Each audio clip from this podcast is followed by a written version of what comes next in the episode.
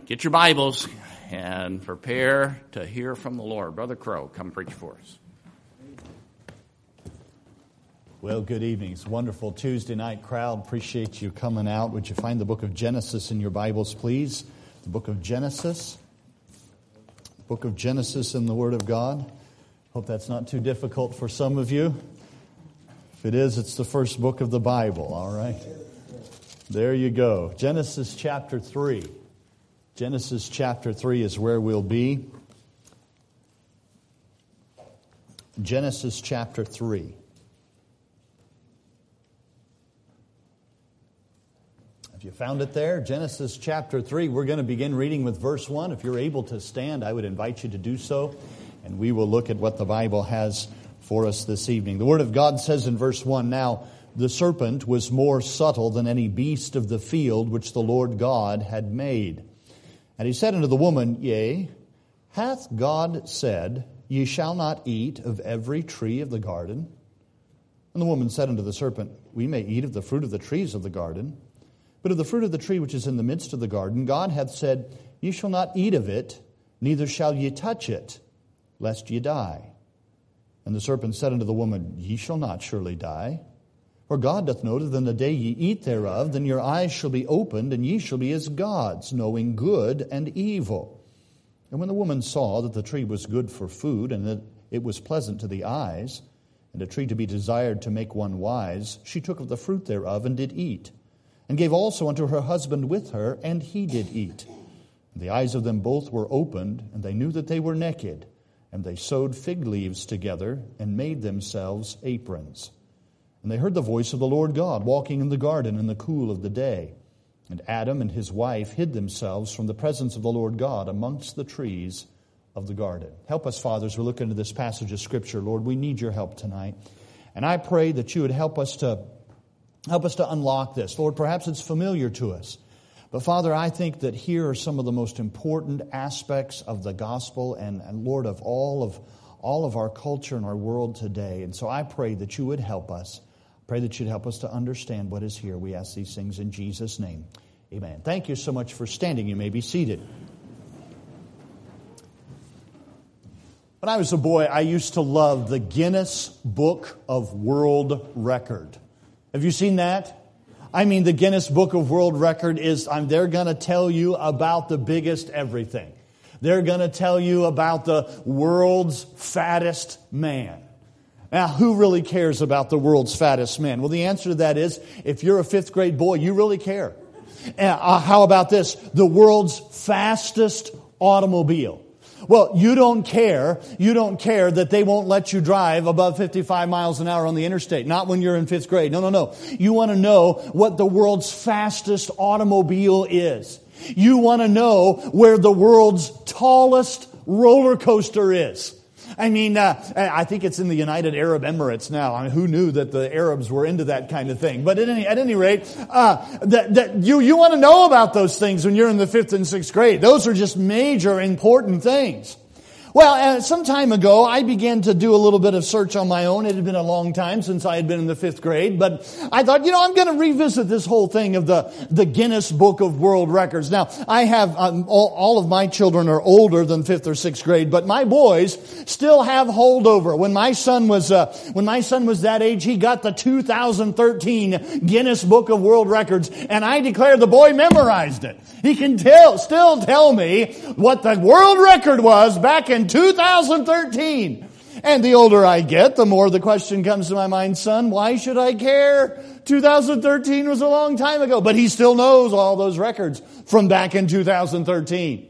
But I got to looking at things and I began to wonder, I began to wonder about some records. So I began to look at some records. I found, for example, this is a record that still stands to this day as far as I know. For example, I looked at, you ever see people do things with popsicle sticks?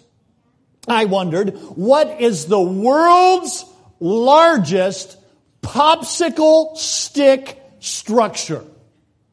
That's important information, right? I mean, if you don't have that information, your life is going to be incomplete. You won't be able to go through life as a no. So I wanted to know. This is what I discovered. The world's largest popsicle stick structure was a geographical map of the nation of Thailand. Who knew?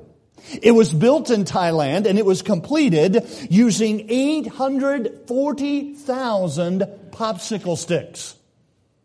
Some of you kids in here wished you could have eaten those popsicles to give them the stick later. Yeah, 840,000 popsicle sticks. It was completed on December 23rd, 2011. To date, as far as I know, that is the world's largest popsicle stick work of art or whatever you want to call it. I got to thinking about some other records that there might be. I, I, I wondered, I'm, I'm a big fan of cheeseburgers. As a matter of fact, the pastor took me to a place and we were able to meet with some friends over in, uh, from Herndon, Virginia. We just had a great time. But uh, both he and I were, must have been thinking the same thing because we both ordered a cheeseburger. Now, if you live in the United States of America, let me just tell you, you need to be thankful for a cheeseburger. Our former president, President Donald Trump, every time time he would speak, whenever he was done, he would then go out and get himself a cheeseburger. No wonder he was so thoroughly American. That's just the way it is. And, uh, and so the, the, the cheeseburger is really good. Let me just give you a word of advice. When you're outside the United States and you're craving a cheeseburger, don't give in to the temptation. Because they're not real American cheese. Some of you been outside the United States, haven't you? Yeah. They're not real American cheeseburgers. I got to wondering what's the world's largest cheeseburger? Now, this is the world's largest cheeseburger that you can order from a restaurant, okay, just to qualify. Pastor, would you believe it is served in the state of Michigan? It is. It's served in the state of Michigan. It weighs 134 pounds after cooking. A hundred. I thought the cheeseburger I ate today was big. No, no, no. This one in this restaurant in the state of Michigan, in Southgate, Michigan. I don't even know where Southgate, Michigan is, but in Southgate, Michigan, you can order this off of a, of a menu. Now you have to give them 48 hours notice, but you can order it off the menu. The bun for this particular hamburger weighs 50 pounds. Okay? And it measures, I don't know about these measurements, the, they say it measures two feet in diameter. The whole thing, if you get the whole thing, it will cost you $400. The world's largest cheeseburger. I, I'd like, I'd like to at least see it. I mean, that, that seems kind of cool. And now, uh, you know, we could just dig in. I don't know. That's a lot. If, if we had this whole crowd, you'd have, you'd have a whole lot more than a quarter pounder. That's just the reality. But 134 pounds after cooking, that's amazing. I then wanted to find out where and what, where was the largest pizza? That's a good thing, right? And so I began to do some research. The world's largest pizza was made in Norwood, South Africa. I had no idea. It was made in Norwood, South Africa. It was completed on December the 8th, 1990. It was 122 foot, feet, 8 inches in diameter. Yeah, that's a big pizza. It weighed 2,000, uh, 26,000, excuse me, 883 pounds. It contained 9,920 pounds of flour and it was a cheese pizza. It had 3,960 pounds of cheese on it. Wow. And I think they, I think they put some of the condiments on with a, with a bobcat or something. I don't know. But anyway, they, they didn't have any pepperoni on it evidently, or at least the statistics that I was able to find. It did. And you know, I, I like, those things are just kind of whimsical and kind of nutty and all of that. But I got to ask myself one day, I got to asking myself, I wonder, what is the biggest lie that has ever been told? The word lie is used a lot in our culture today. People are accused of being a liar. They, uh, they accuse uh, news people sometimes of not giving all of the facts and withholding certain, uh, certain important things. And uh, certainly uh, some people have been accused of falsifying things uh, when they're examined in Congress on Capitol Hill. And there, were, there were people that accused presidents, both current and previous, of being liars and that kind of thing. And people, people throw that term around a lot today, but a lie Someone that deliberately speaks something that they know to be false. I wonder what the biggest lie is. I couldn't find this in any of the World Book of Records. I couldn't not, I couldn't discover this in any of the any of the things that I read online or any of the books that my sons had. I, I couldn't find it there. And then I began to ask myself, the biggest lie, how would you even measure the biggest lie? It certainly couldn't be measured in feet and inches. It certainly couldn't be measured in pounds or kilograms. How would you measure the world's biggest lie? Maybe we would have to look at the impact of the lie. And by judging the impact of the lie, we could determine which lie is a greater lie. Now, my wife and I have a standing joke. It goes back many years. My wife and I have been married over 22 years. And uh, we have a standing joke. Sometimes, sometimes I go to her and I ask her the inevitable male question Does this match? Now, Mrs. Bishop, sometimes my wife will say to me, Oh, yeah, it matches. Bah! And I think to myself, I think my wife just told me a lie. I think maybe I should go get a different tie. I think maybe I should do something a little bit different because I think my, though my wife told me this match, I suspect she might have been lying to me. Now, that's really not a big lie because honestly, what are the consequences of me wearing something that doesn't match? I'll look like some other independent Baptist preachers that I could name. All right? I'm not, I'm not, I'm not looking at anybody. I'm not mentioning anything, but uh, I've met some in my travels over 20 years. Okay? But there's not a whole lot of consequences to that. But you know what? We have just read the serpent lie to Eve. And the consequences of this lie have never stopped tormenting this world to this day. Now, I want us to understand this lie because I think there's some misunderstanding about it. I'd like us to look at it, though. I'd like us to look at it in a few ways. Number one, I'd like us to consider the source of the lie. Now, we've read it. The Bible makes it very plain. The scripture says, Now the serpent was more subtle than any beast of the field which the Lord God had made. I'm in verse 1.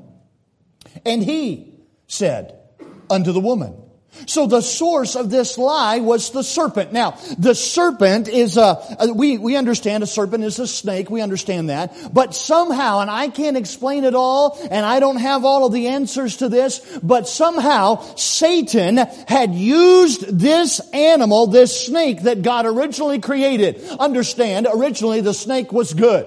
You say, Brother Paul, I don't think snakes are good. Well, I kind of share that, but originally when God made them, they were. The Bible says God looked over all His creation and everything was very good. Several years ago, I was uh, coming through North Carolina. I happened to stop at a rest area on the, in the drive. And uh, I was just uh, singing the praises of God and whistling and just kind of moving right along to the, to the inward beat of, uh, of, a, of a hymn or something that's a little bit fast paced and all that. I came around the corner and there stretched out in the grass was a black snake over six feet feet long.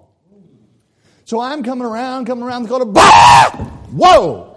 What was that? It scared me to death. Now, I don't mind snakes as long as they're there and I'm here. Okay? But, uh, man, I don't like to be surprised by snakes.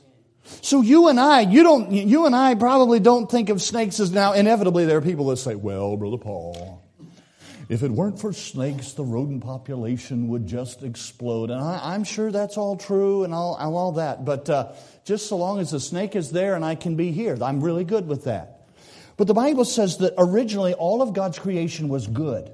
But here in Genesis chapter 3, somehow I can't explain it. I don't have all the answers, but somehow this serpent doesn't represent just another one of God's creatures. This serpent represents Satan himself. And the Bible tells us this. The Bible says, in 2 Corinthians chapter 11 and verse 3, but I fear lest by any means as the serpent beguiled Eve through his subtlety, so your minds should be corrupted from the simplicity that is in Christ. The Bible says, uh, the word subtlety there, that the serpent beguiled Eve through his subtlety. The word subtlety means willing to do anything. It means having skill in achieving one's ends by deceit or evasion. What does it mean? It means Satan doesn't play by the rules. Young people, are you listening? You got your hearing aids up. You're listening right now. Satan doesn't play by the rules. Inevitably, some boy or girl will be playing out on the, out on the playground and you'll hear this. That's not fair. You're cheating. Oh, boys and girls don't like people who cheat in the game. Uh, teenagers don't like people who cheat in the game. And uh, we understand all of those things. But can I tell you something? You've never seen a cheater like Satan. He is endeavoring and trying to trick and to deceive. And there is no move that is not on his, uh, on, his, on his plate to use against you to destroy you. The Bible says it was through his subtlety that the serpent beguiled Eve. And the apostle Paul says, I'm afraid that that same subtlety might corrupt you from the simplicity that is in Christ. 1 Peter 5 and verse 8, be sober, be vigilant. Because your adversary, the devil, as a roaring lion, walketh about seeking whom he may devour, the Bible says.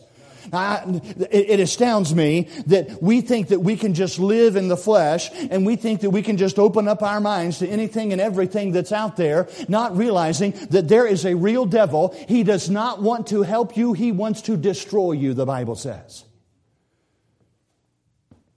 Sometimes people come to me and they say, Brother Paul, why would Satan be after me? I'd like to answer that if I may. Satan hates God. We understand that, right? Satan hates God. We also understand tonight that Satan is not as powerful as God. We understand that as well, right? Amen. So, if Satan would strike out at God, he must strike out at what God loves. Does that make sense? You've met people like that maybe. Just hateful people. They find out that somebody loves something and what do they do? They destroy it just out of meanness. That's, that's Satan. That's why he's after you tonight. That's why he's after me. That's why he came to Adam and Eve. And that's why he told this horrible lie. So the source of the lie is, this, is Satan. The Bible says, uh, that there's there's the setting of the lie as well. Notice the Bible says that the serpent was more subtle than a beast of the field which the Lord God had made, and he said, notice this, unto the woman. The setting of the lie is interesting because Satan deliberately targeted Eve. Why is that significant? Well, technically, when God gave the instructions regarding the tree of the knowledge of good and evil, He gave the instructions to Adam. And it was Adam who, in his turn, gave those instructions to Eve. But can I tell you that just as a pattern for the way Satan has been working ever since? Children, teenagers, can I have you to understand tonight? Satan's going to come to you. Is he going to come to your parents? Yeah, he's going to come to your parents, but he's going to come to you because he's going to try to circumvent the God ordained authority that God has put in your life. Ma'am, you're married, your, the husband is to be the head of the home. Expect Satan to come to you. Expect him to torment you. Expect him to tempt you. Why? Because that's the kind of person he is. He came to the woman. He could have gone to Adam. I don't know why he didn't go to Adam. I imagine maybe Adam would have looked at him and said, no, I was there when God said in Genesis 2 and verse 16, of every tree of the garden thou mayest freely eat, but of the tree of the knowledge of good and evil, thou shalt not eat of it, for in the day thou eatest thereof, thou shalt surely die. Maybe Adam would have given him the word of God. Maybe Adam would have told him because Adam was there. But Adam was, uh, uh, was asked by God to pass this message on to Eve. That's what the Bible indicates. And so instead of going to Adam, instead of going to the head of that home, here is Satan. He's trying to come in under the radar. He's trying to circumvent what God has put into place. Now I want to tell you something. That's the way Satan has been working ever since the beginning of time. He's gonna, he's gonna, he has ways of getting at your pastor, make no mistake. But if he wants to destroy this church, he's gonna try to make an end run around the pastor and come to you as a church member. If he wants to destroy your family, he's gonna make an end run around the father and come to the wife or come to the children. That's just the kind of person he is. The Bible says that uh, the setting of the lie, he decided, I'm not gonna go to the man, I'm gonna go directly to the woman. Watch out. But now, let's get down to the substance of the lie. The source of the lie is Satan. The setting of the lie, he came to the woman instead of to the man. But what was the substance of the lie? And for that, I would like us to look at the text very, very carefully. The Bible says, He said unto the woman, Yea, hath God said, Ye shall not eat of every tree of the garden? And the woman, the woman said unto the serpent, No, no, no, no, you got it wrong, Satan. We, we may eat. We, we may eat of the fruit of the trees of the garden. But of the fruit of the tree, which is in the midst of the garden, God hath said, Ye shall not eat of it, neither shall ye touch it, lest ye die. Now, there are a lot of theologians that want to get all bent out of shape. They want to say, well, Eve changed the word of God. I don't know that Eve ever heard God say that. I think maybe Adam was just coming to her and say, Eve, we're not going to eat of this uh, fruit. And I tell you what, let's just make it as a rule. We're not even going to touch it because if we don't ever touch it, we won't ever eat it. So I, I don't blame Eve so much. You can disagree with me if you like, and uh, that's fine. But the Bible says, and the Bible says in verse 4, here we go. Here's the lie. We ready? This is the substance of the lie. And the serpent said to the woman, Ye shall not surely die. Whoa. True or false? False. Absolutely it's false. Now, I want you to understand, here, here the serpent has come and he has deliberately, he has deliberately misled, he has deliberately lied, he has deliberately contradicted the truth, and now he's got to offer some kind of explanation. So listen to what the explanation is. Notice verse 5.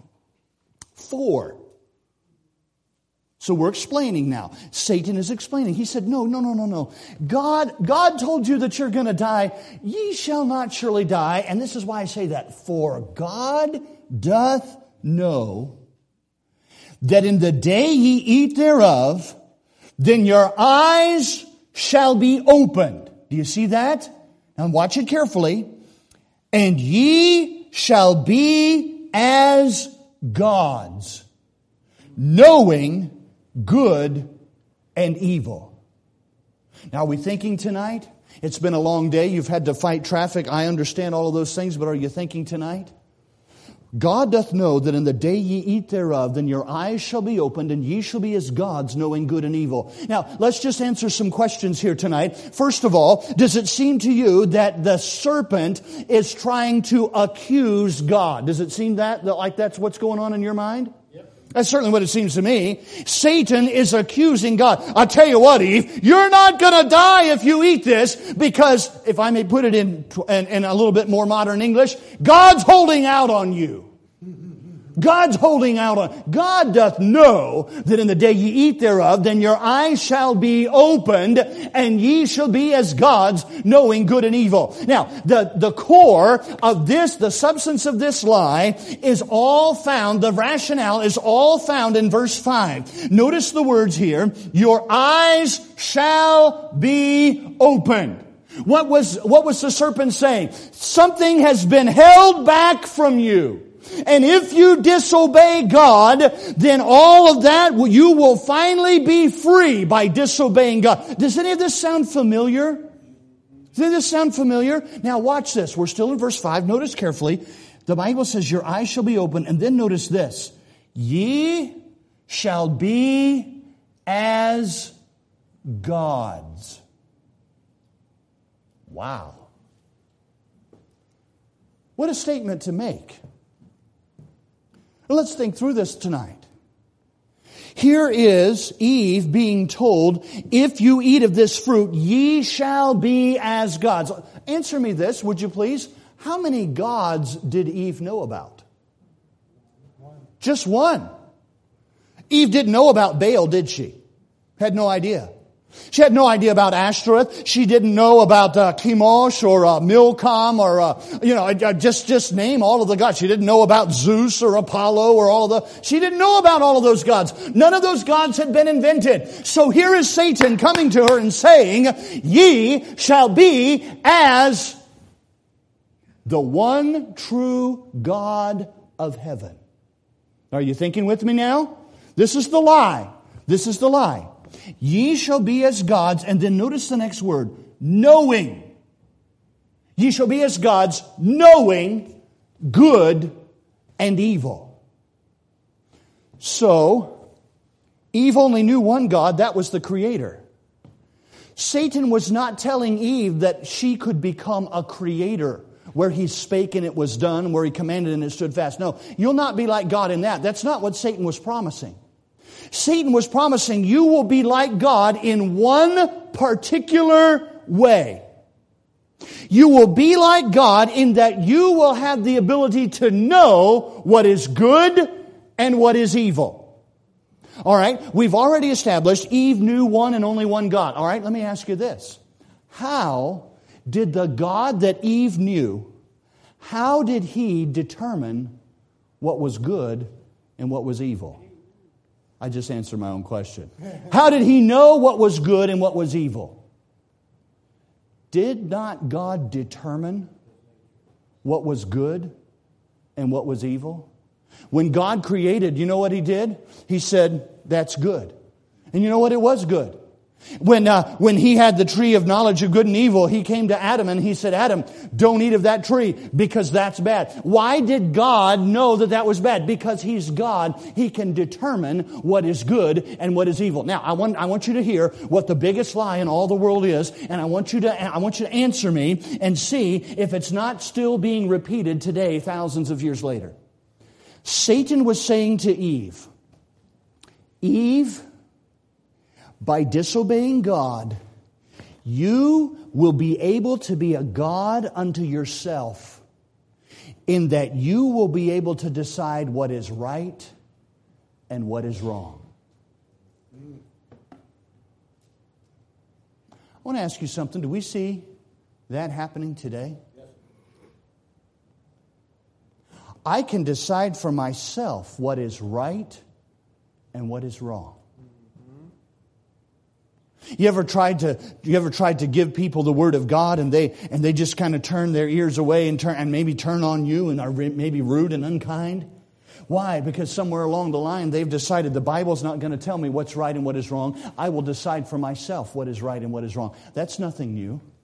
It's nothing new at all. We've been encountering this ever since Satan slithered down the tree to talk to Eve. That's the substance of the lie. And Eve was being offered the opportunity to decide for herself what is right and what is wrong, what is good and what is evil. You'll be able to know, Satan says. You'll be like God in the sense that when he decides it's good, it is good. And when he decides it's evil, it's evil, it is evil. And you, if you disobey God, you will be able to make this determination for yourself. Oh, listen, all over this country today, there are, and sadly, sad to say, even in our churches, there are people who, who want to come and they want to sit in the pastor's office and they want to say to him, Pastor, who are you to tell me that this is wrong? It feels right to me and I'm going to just go ahead and do it. Can I tell you something? You've fallen for the lie, the biggest lie in all of the world. When Satan came to Eve and said, you can be like God. You can decide for yourself what is right and what is wrong. We've seen the source of the lie. We've seen the setting of the lie. We've noted the substance of the lie. I want you to notice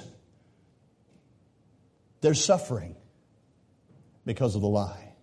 Follow, follow in the text, if you would, beginning with, in verse 6. The Bible says, And when the woman saw that the tree was good for food, and that it was pleasant to the eyes, and a tree to be desired to make one wise, she took of the fruit thereof and did eat and gave also to her husband with her, and he did eat.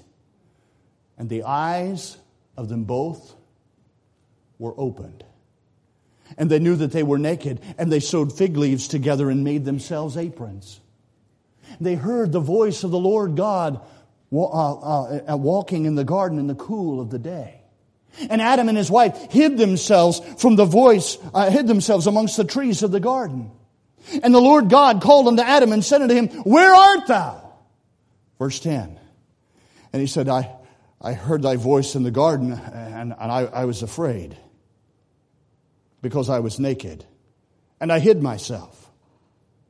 And he said, Who told thee that thou wast naked?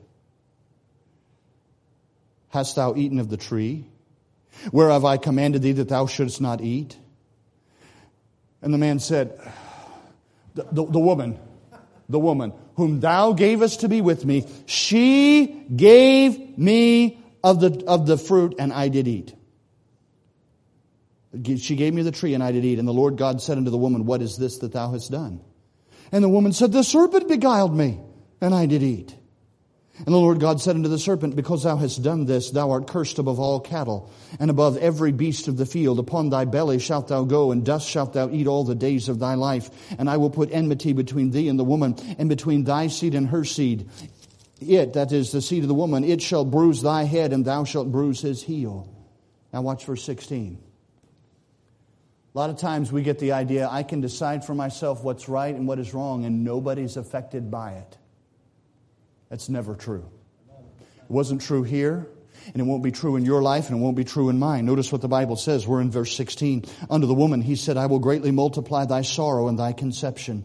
In sorrow shalt thou bring forth children, and thy desire shall be to thy husband, and he shall rule over thee. Can I tell you, as we look at the suffering because of this lie, we find out here is a woman that, uh, oh, that just believed Satan, chose not to believe God, chose to believe the lie of Satan. And, and then Adam, the Bible says Adam wasn't deceived. Eve was deceived, but Adam wasn't deceived. He saw through the whole thing. And yet the Bible says when Eve handed the fruit to him, he was right there with her. When Eve handed the fruit to him, he took of the fruit and he ate just like his wife had just eaten. I don't understand that, but that's what they did, ladies and gentlemen. And the Bible says when they decided, I'm not going to obey God, I'm rather going to listen to the lie of Satan, I'm going to decide that I can decide for myself what is right and what is wrong, there were some consequences. Number one, there's the suffering of sorrow. Notice what he says in verse 16 again. Unto the woman he said, I will greatly multiply thy sorrow and thy conception. I don't know of a greater time of joy than when a little baby is born into the world. Nobody can resist a little baby. And you see the little baby and you can't walk past him in the restaurant. You got to stop. Oh, and he's so little or she is so little and they make the goofiest little faces and they do the funniest little things with their feet and you know they'll be sitting all of a sudden what was that all about? It's just a baby thing. Who knows what's going on? But that's what they do. Or maybe they do it with their feet. Maybe they just kind of whoop-bam. Some of you ladies think, yeah, you ought to feel them in the womb when they do that all night long when we finally get still. But the, there's something about a baby. It's precious. It's wonderful. It's, it's, it's, it's, it's just, it just melts our heart. But the Bible says because of this sin, because of believing the lie of Satan, what ought to be a wonderful, beautiful time is going to be intermingled with sorrow. And the sorrow that accompanies, uh, that accompanies childbirth, it's part of the curse of sin. It's part of the suffering because of the lie lie. Listen, every time you and I give in to Satan's lie and say, I can decide for myself what's right and what's wrong, you understand there will be suffering in your life as well. There's going to be suffering. And so the Bible says there is the suffering of sorrow. Nor, notice, the Bible says, we're still in verse 16, I will greatly multiply thy sorrow and thy conception. In sorrow shalt thou bring forth children. And then the Bible says, and thy desire shall be to thy husband, and he shall rule over thee. I haven't met the woman yet who likes talking about the fact that her man is going to rule over her. Now, maybe there are some somewhere, I don't know. I haven't met any of them. The average woman says, Rule? You're going to rule over me. But there, there is a subservience here. God didn't design it that way, but it's there because of sin. And for the rest of Eve's life, which lasted hundreds of years, by the way, there was, there was, a, there was a friction in relationships that God had never intended. There was something there that God had not designed in the very beginning. In the very beginning, the Bible says that a deep sleep fell upon Adam. And what happened? The Bible says that God took a rib, and the Bible says that out of that rib, God made an help meet for him. It's not one phrase. It's not help meet, all right? It is a help that is fitting. It is a help that is appropriate. That was God's original design. This woman is going to be a help to her husband as long as they both live. That's going to be a wonderful thing. It's going to be a beautiful thing. And now there's going to be a godly seed come from them that'll, that'll serve me and walk with me in the cool of the garden. That was God's plan all along. But when Adam and Eve decided, no, I'm not going to pay attention to that. I'm going to pay attention to the lie of Satan. What happened? All of a sudden, there's suffering. And they're suffering because of sorrow and, and childbearing. They're suffering because of a subservience in the marital relationship. The Bible says it's, uh, the problem is he's going to rule over thee. Now, whether, whether you like it or not, and I'm not saying that's necessarily a right thing, I'm just saying men, we men have a desire to conquer. Now, there's nothing wrong with a desire to conquer as long as that desire is made subservient to the Spirit of God. Amen. Now let's be balanced here. I see a rabbit running by. We're fixing to shoot it, preacher. We're in the midst of a society today that wants to make boys into sissies. Okay? Now, ma'am, every now and again, your boy needs to get out of the house and he needs to just beat up some other boy. That's right. If you teach elementary school, today they want to they want to demonize, well, that boy was fighting on the playground. Well, I hope so. I hope so. I hope his first instinct is not to go tattle to the teacher when there's something that needs to be figured out. And you say, well, I don't know. I don't think they ought to be fighting. Well, if no bone is broken, if just skin is broken, ah, you know, I don't, I let it go a little bit. You say, Brother Paul, uh, what will their parents think? Well, their parents need to learn a lesson too. But boys need to be allowed to be boys. Amen. And some of you ladies, you may have you may have a husband and he likes to go fishing in the Rappahannock River. He gets that smallmouth bass, he catches that smallmouth bass, he holds it up, takes a picture of it, and then he does what for you is the unthinkable. He puts that smallmouth bass right back in the river. And you say to yourself, "What? You caught the fish and then you release the fish. What's that all about?" Can I explain it to you tonight? That's all about that man's desire to conquer. He doesn't want to destroy the fish, but just for a few seconds, he conquered it. And now everything's fine. Now I'm going to put it right back. That's, that's what's going on. Why do men, I, I, I, I'm a fisherman, sort of, not anything like my dad, but I like to go out and hunt. I had to kill a buck in self defense last year. he would have closed that 44 yards and climbed up the tree where I was if I hadn't taken him first. Somebody says, well, you can get meat by going to the store just as easily. Yeah, you can. You can. But there's something about Brother Frank getting out there in the early morning hours and, uh, and finding the patterns and find, it's conquest. It's conquest. Now God made every man a little bit different. Every man has his own means of conquest. But ladies, when your little boy is growing up, let him be a conqueror in his own right.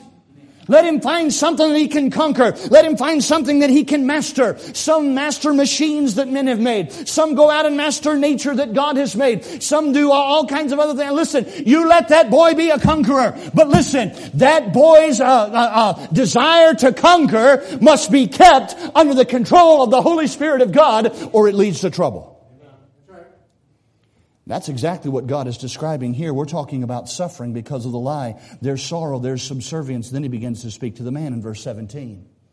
Unto Adam he said, Because thou hast hearkened unto the voice of thy wife, and hast eaten of the tree of, the which I com- of which I commanded thee, saying, Thou shalt not eat of it, cursed is the ground for thy sake.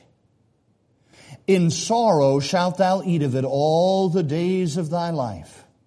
Thorns also and thistles shall it bring forth to thee, and thou shalt eat the herb of the field. Notice verse 19. In the sweat of thy face shalt thou eat bread, till thou return unto the ground. For out of it wast thou taken, for dust thou art, and unto dust shalt thou return. We're talking about the suffering because of the lie. There's sorrow, there's subservience. Number three, there's sweat. What is he saying? All the time, ever since man was first created, God created man to have a task to perform. Okay? So work is not a curse of sin. But hear me toil and frustration in that work is part of the curse of sin. Man was always intended to keep the garden. That wasn't the problem. After man sinned though, eh, as he tended the garden and he's trying to get potatoes or he's trying to get green beans, there are thistles coming up. And there are weeds coming up. And there are thorns coming up. And the man looks at himself and says, wait a minute, I didn't plant that there. Well, you didn't plant that there, but it came about as a result of sin. That's what God is saying. Hey, do we live with that today? Absolutely. Why is it that there are two jobs in the United States of America for every available employee today? Why is that? Because the employees had a chance to sit back and say, you know what? The government's going to pay me to sit at the house and I don't have to work for a spell. And that spell got longer and longer and longer and directly they decided, I don't know that I want to go back to work because it's hard. Yeah, it's hard. It's hard because one day some, somewhere Satan convinced somebody to believe his lie. And I'm going to tell you this Satan is uh, he's multiplying that lie in all kinds of different ways, but it's the same lie at the very, at the very base of it all. And I'll tell you this when you believe Satan's lie today, you can just expect your life to get harder. That's what the Bible says when it says the way of the transgressor is hard. You can, you can take God's law, you can take God's Bible, and you can just ignore it, and you can say, well, I don't know, I don't care what the Bible says, this is what I want, and this is what I'm going to have. You, you can decide to do that, but just expect your life to get a whole lot harder. There's sorrow, there's subservience, there's sweat. I want you to notice verse 20. The Bible says Adam called his wife Eve because she was the mother of all living. Verse 21 Unto Adam also and to his wife did the Lord God make coats of skins. There's another suffering, and that's the suffering of shame. I want to be careful here. Before there was sin, the Bible says both Adam and his, and his wife were naked, but there was no shame. But after sin came shame. Guilt is an awful thing, Pastor. It's an awful thing. And I have seen the effects of guilt turn someone into another person. You think, why? They didn't, they never used to be that way. It never used to be that way in their life. What's going on now? It's the effects of guilt. It's the effects of shame. Sin always brings shame. And it did here in this passage of scripture as well. The Bible says there's going to be sorrow. You have decided to obey the serpent. You have decided to, to hearken unto the serpent. You've, you've decided to act on the basis of his lie. There's some suffering involved. I want you to notice the final aspect of suffering. The Bible says in verse 22 And the Lord God said, Behold, the man has become as one of us to know good and evil. And now, lest he put forth his hand and take also of the tree of life and eat and live forever. Therefore, the Lord God sent him forth from the Garden of Eden to till the ground from whence he was taken. So he drove out the man and he placed at the east of the Garden of Eden cherubims and a flaming sword which turned every way to keep the way of the tree of life. They're suffering because of this lie. The suffering of sorrow, the suffering of subservience, the suffering of sweat, the suffering of shame, and fifth and finally, the suffering of separation. Separation. The Bible says that God made this garden. And maybe you enjoy gardening. I've never been a gardener.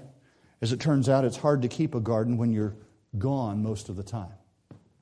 The weeds just kind of take over. My poor daughter Esther, she would love to have a, a, flower garden in the backyard. Whenever she's home, she works at it, but it's always a losing proposition. You can't be away from your garden for six months at a time and expect it to come back and look beautiful. It just doesn't happen that way. But God's garden was beautiful. It was the Garden of Eden. It was lovely. It was perfect. It had fruit trees of all different kinds and uh, all different varieties. There were, there were vegetables to be eaten. I mean, everything was in perfect balance. That was God's garden. And yet in that garden was a tree called the tree of life. When you ate of that tree, you would live and you would live and you would live and you would live forever. The Bible talks about the tree of life in the New Jerusalem. That's the kind of thing that God has, has prepared for mankind. And one day all that's going to be gone. But here, God says, wait a minute, we can't have man living forever in this, in this sinful condition.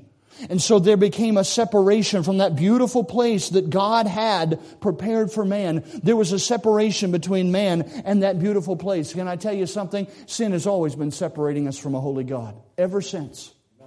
Ever since. And the truth is, I may be preaching to somebody here tonight, and you may be here, and you and and and the devil's been the devil's been dangling some things in front of you, just like Satan came to Eve.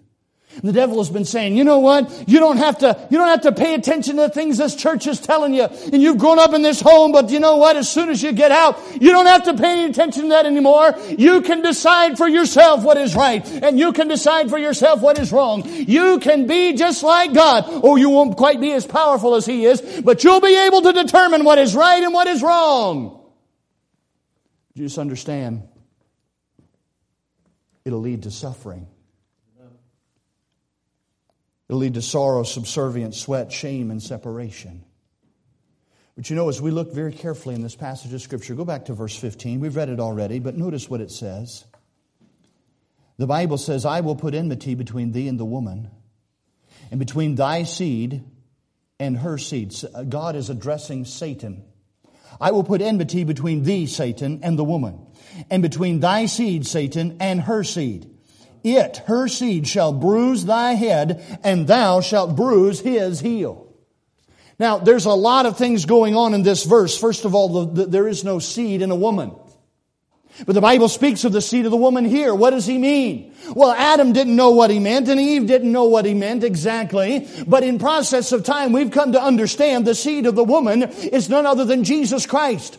He was the seed of the woman because he was born of a virgin. The Bible says that Adam knew not his wife until she had brought forth her firstborn son. It tells us that very plainly in the Gospel of Matthew chapter 1. What does that mean? That means that Jesus Christ was the miraculous fulfillment of a promise that went back thousands of years to the Garden of Eden. That's what it means. And I'll tell you what else it means. It means that God had a plan all along to undo the power of the world's greatest lie.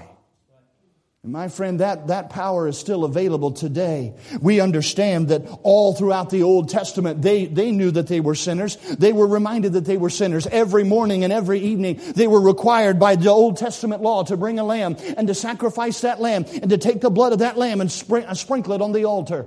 Every time you would go by the tabernacle, you would hear the last dying bleats of an innocent little lamb and you would think, oh, that's so awful. And then someone would remind you, that's only because our sin is awful. And a lamb must pay for our sin. Hundreds of years that took place. Hundreds of years they, would, they, they did it. They did it for a long time in the tabernacle, and then a temple was built. They did it in the temple. I can't imagine the smell that must have been in the temple. If you've ever been around uh, butchering and all that, there's just a distinct smell. It happens when the when when the when the flesh is burned. It happens when the animal dies. It just there's just an odor that you cannot ever really get away from. And every time they would go past the temple, yes, it was beautiful. Yes, it was ornate. Yes, it was absolutely magnificent. But there was always an odor that reminded them of death. There was always a savor that reminded them that there is sin that must be covered. And in order for it to be covered, that lamb has to give his life. That lamb has to die. But it has to die because I'm a sinner.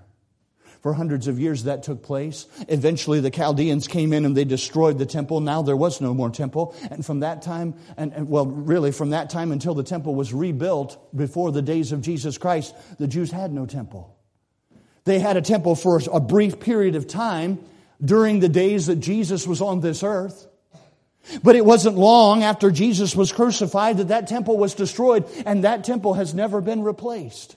There's talk about building a new Jewish temple, but they have no temple now. They have no sacrifice. And so you say, Brother Paul, if there's no longer a blood sacrifice to be offered, how do we know? How do we know what is to, what is to cover sin today? I'm glad you asked. Many years ago, a country preacher was out preaching by the river. He's preaching by the river because there was much water there, and he baptized people, he immersed people. And as he was preaching away one day, he stopped because coming down the bank of the river was a man. And in his message, he addressed the crowd and he said, Behold, the Lamb of God, which taketh away the sin of the world. There wasn't a sheep over there, it was a man. People were there and they thought, uh, I'm not really sure, but I think the preacher just called that a lamb, but that's not a lamb, that's a man. It's a man coming down. It wasn't long before the man submitted himself to John to be baptized, and John, at first, he objected. I have need to be baptized of thee, and comest thou to me? And the man said, Suffer to be so now, to fulfill all righteousness. And with that, this Lamb of God, whoever this guy was, was put under the water and then brought up from underneath the water, and all of a sudden a dove came down, and a voice out of heaven said, This is my beloved Son, in whom I am well pleased. Wow. Imagine being in that service down by the river that day. But the Lamb of God was being introduced to you and to me. That Lamb of God, having been born of a virgin, having been identified by John the Baptist, went about doing good and helping all that, was, all that were oppressed of the devil, for God was with him. That was the testimony of somebody that was there, a man by the name of Simon Peter. And that man one day was taken out of the place of prayer and he was uh, taken to a trial in the middle of the night. Then he was taken to the Romans for trial. The Romans found him innocent and brought the gavel down and said, We're going to kill him anyway. And so Jesus Christ went out and he hung on the cross of Calvary. What was he doing? Well, there, as he hung on the cross of Calvary, the blood freely flowed from his body, reminiscent of the blood of the lamb. That as the lamb would be, uh, as the lamb would be slain before the altar, so the blood flowed from Jesus' body, flowed from his head, flowed from his hands, flowed from his feet, eventually flowed from his side, flowed from his back. It was all there. The blood was shed, and there the Lord Jesus hung on the cross of Calvary. There, it was, it was far greater torture for Jesus than the, than the lamb dying. It was far greater for the Lord Jesus than any of the other lambs that they had ever brought. And yet, here he was. What was going on? All kinds of things happened. Uh, unusual things happened. Well, while he was hanging there on the cross, uh, they, they, they, they heard him say, My God, my God, why hast thou forsaken me?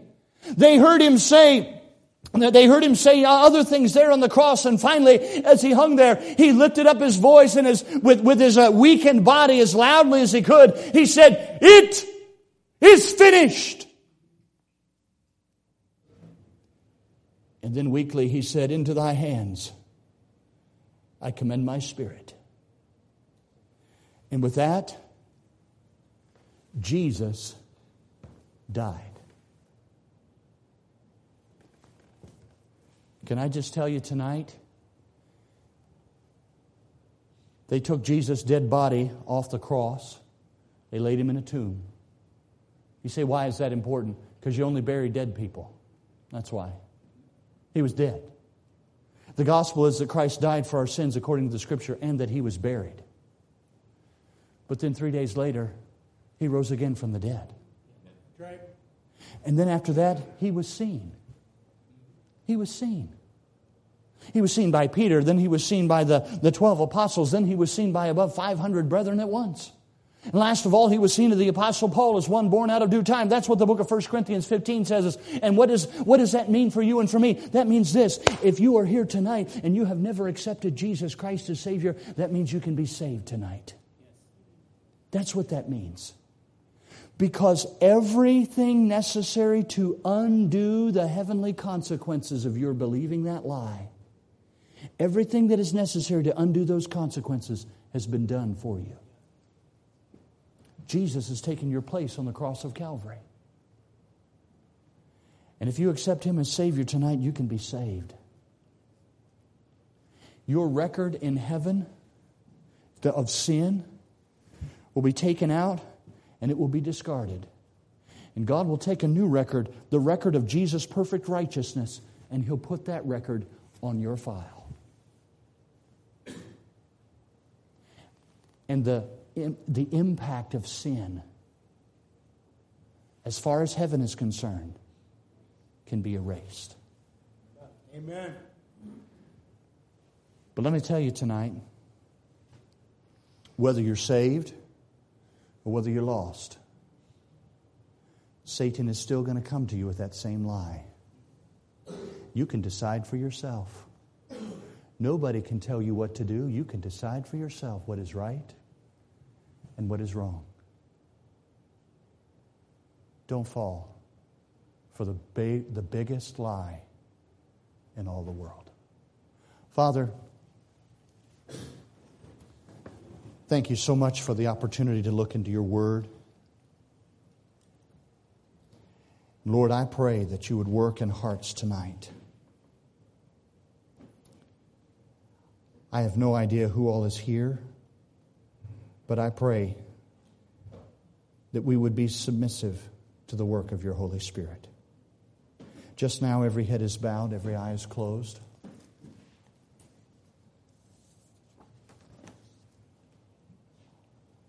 Let me say this. If you're here today and you have accepted Jesus Christ as your Savior, would you be willing to give testimony to that fact tonight? Who here would say, That's me, Brother Paul. I know Christ is my Savior. If I were to die tonight, I could give you a Bible reason why I know I'm saved. If that's you, just put up your hand real high. Would you do that, please? Just put it up. Thank you. You can put those down.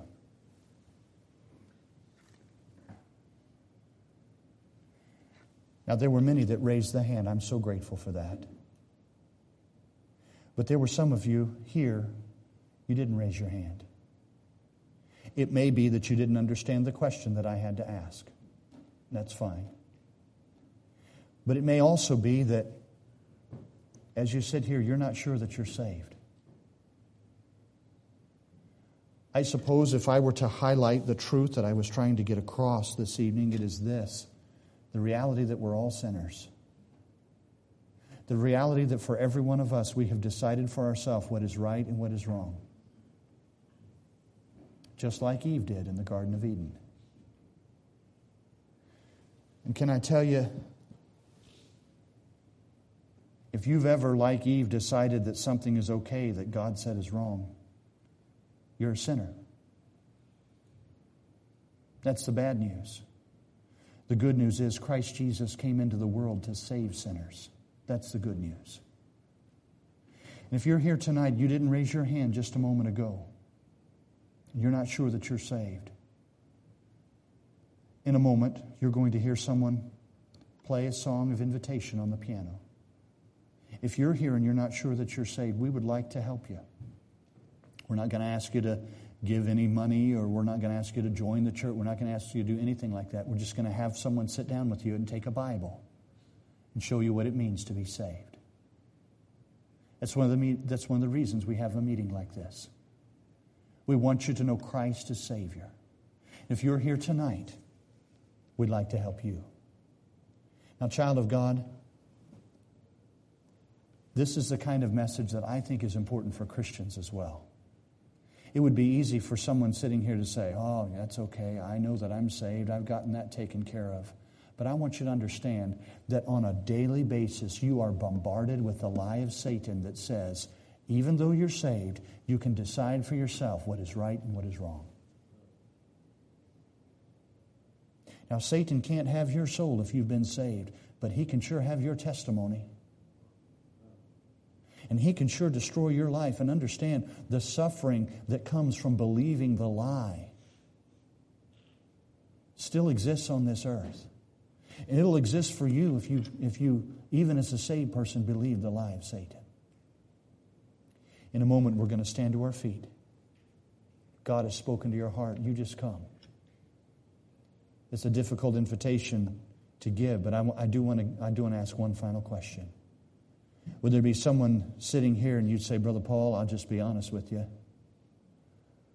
I'm not sure I'm saved. Would you pray for me? If you're here tonight and there's question in your mind about your salvation, would you just slip your hand up right now? Let me see it and pray for you. Who would, who would do that tonight? That describes you. Just put it up. Hold it up for a moment. I'll see it and I'll pray for you. Anybody like that this evening? All right, may we stand to our feet, please. Everyone standing this evening. Our Father in heaven, I pray that you would work in our hearts. Lord, you, you know what, what is going on in the hearts of people. I can see the outside, Father, but you can see the inside. And I pray, Lord Jesus, that, that you would help us. I pray that as we go from this place tonight, Lord, in the days and weeks to come, that we would be able to recognize when Satan is giving us a choice Will I decide for myself what is right or what is wrong? Or will I take God at His word? Help us, we pray, and work in this invitation in Jesus' name. Amen. The pianist is playing right now. As God has spoken to your heart, you slip out.